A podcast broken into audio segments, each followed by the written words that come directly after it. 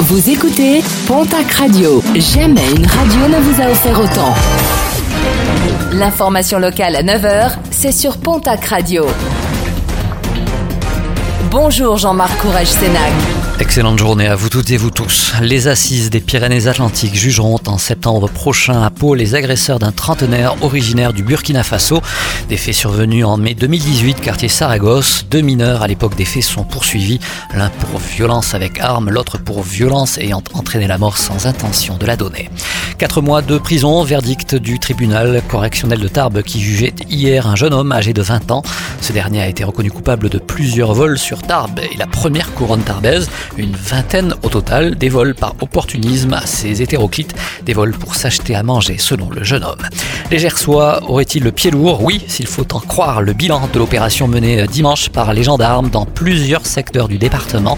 Pas moins de 70 infractions ont été relevées, dont 57 pour des excès de vitesse. Également interpellé plusieurs conducteurs qui roulaient après avoir consommé des stupéfiants. Dès ce soir, Air France n'assurera plus la ligne aérienne entre la Bigorre et la capitale. Un mois de juin vierge de toute liaison vers Paris, Air France n'ayant pas donné suite à la proposition de prolongation d'un mois du syndicat Pyrénia pour les mois de juillet et août et en attendant la décision du jugement du second référé cette semaine, la compagnie Volotea a une nouvelle fois été choisie pour assurer cette liaison.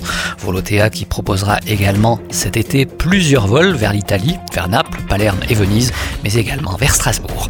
En sport, basket des arrivées à Basketland pour la saison prochaine pour compenser de nombreux départs.